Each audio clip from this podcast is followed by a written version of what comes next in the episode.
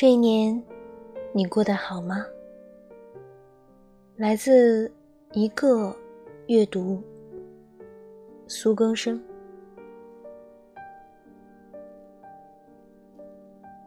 诺顿，你好呀。最近我住的城市气温即将到达零下十五摄氏度，我已尽力不再出门。有天晚上，我和人看完电影，顶着飓风走回家，路过一个街口，狂风卷起落叶，在十字路口飘荡，昏黄的路灯温柔的照着狂暴的寒冷，在那一刻，我觉得美极了。忘记了已经冻僵的双手和耳朵。有时候，美会让我们震撼，在一瞬间忘了自己。诺顿先生，我多想忘掉我自己呀！在漫长的岁月里，我带着自己的过往。在梦里走来走去，总是不停的做噩梦。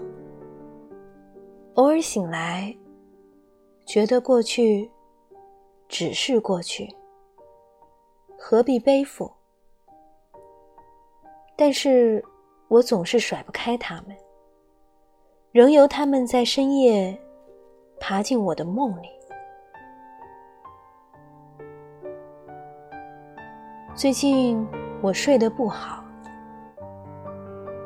总在深夜醒来。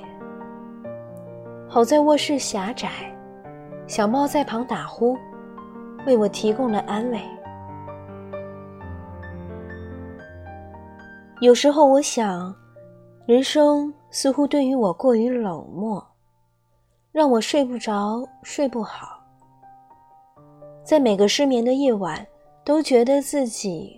是被神抛弃的坏人，为什么呢？这么漫长的夜，需要我去体会。我不想，也不愿意，只希望一觉睡到天明，轻快又振奋。可是这么简单的愿望，对我来说，是世界上。最大的奢侈品，但这也没有关系。命运给我们什么，我们就接受什么。我原谅命运了，诺顿先生。早已接受，不再嗔怪。温顺的默认了一切。他们都说，命运给你的礼物，暗中标好了价格。可是没有人告诉我们，命运给你的折磨背后到底有没有糖果？说半截聪明话的坏人，不让我们知晓命运的真相。可是我也知道，没有人知道命运的真相。或许那些美到让我忘记自己的时刻，是命运给我的糖果吧。只有像我这样迟缓、笨拙。漫不经心，才会在一瞬间被美震撼的失言。诺顿先生，笨拙也有笨拙的好处，就是让所有人放弃对你的期待，知道你是个傻子，对任何事都无能为力。这样我们松快了许多，反而可以轻装上阵。此刻。窗外寒风呼啸，我呆坐在此已经很久。每次费心做了些事情，我都要呆坐许久来恢复精气神。或许是极寒让人费尽体力，才保持呼吸和行走。我太累了。那此刻已经是年末，太累了就停下来休息吧。命运并不是让我们每天都赶路，还留了周末让我们休息。休息也是命运的旨意。今年对我来说，或许对所有人来说，都是艰难的一年。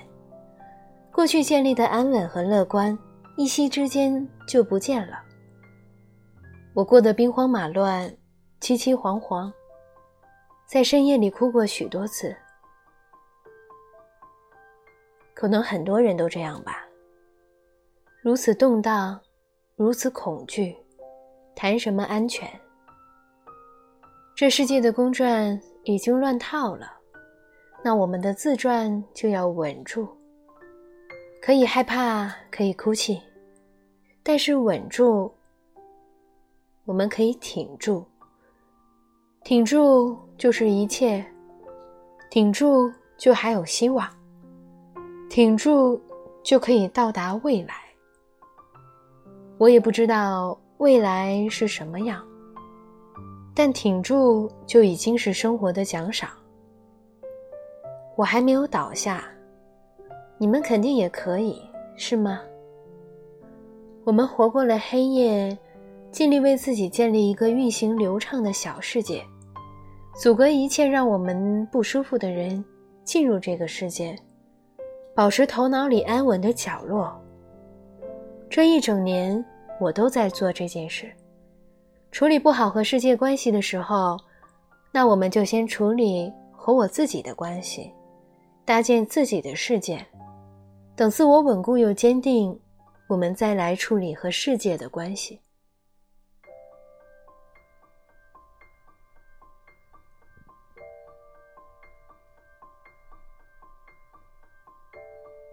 诺顿先生，你有自己的小世界吗？我知道你是有的。在你的世界里，外界的标准都不存在，只有自我的表达。有时候我会羡慕你，如此坚定，坚定到了偏执的程度。或许我并不像你那样勇敢，敢于偏执。我总是小心翼翼地维持着平衡，但是我也知道，平衡或许并不是最好的，偏执也不像别人所说的那样坏。自我不需要做到最好，不需要被人称赞，只需要自我即可。这一年，你过得好吗？我想问，很多人都会给出复杂的答案。我想你也是。但是有时候偏执的自我会在最动荡的时候保护着我们。我相信你是过得好的，在我心里，你总是把自己的世界照顾得很好，又把和世界的关系处理得很糟。但是这也没关系。我喜欢你，并不是因为你能把一切事情都做好，而是因为你就是你，会把事情处理糟糕的你。如果你知道世界上还有一个人是因此而爱着你，你会高兴吗？我想你永远不会知道这件事，但是这也没关系。这一年就要结束了，我过得不算太好，也不算太坏，一切都还挺得住。让我们一起等待新年，等待好运，等待奇迹，等待我们心脏深处的爱意被人知晓。等待着爱我们的人朝着我们走过来。只要我们还在，我们总能回应，总能朝着爱的人奔跑。于是，不管这一年过得好不好，我们都还有希望，诺顿先生。最微弱的希望，都比最沉重的绝望要好得多，对吗？不要放弃呀！我们沉默、忍耐、呆坐片刻，恢复体力，然后希望一定会出现在我们身上。你说是不是这样？您东半球官方唯一指定的女朋友苏更生，转述南萧。这里是荔枝 FM 四二零零二一，梦想家的旅行地图，在二零二零年十二月三十一日晚十点，为您送上新年最真挚的祝福。祝您在二零二一年喜乐长安，祝愿各位晚安，好梦。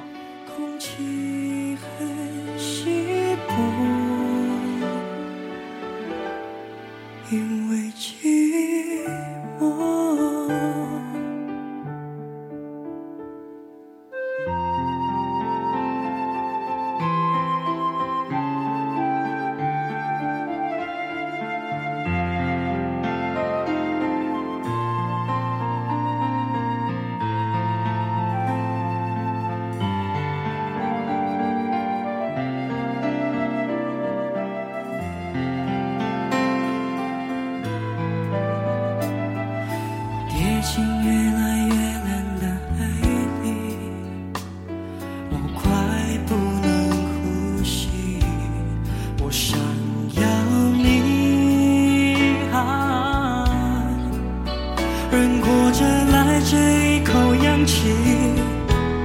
氧气是你。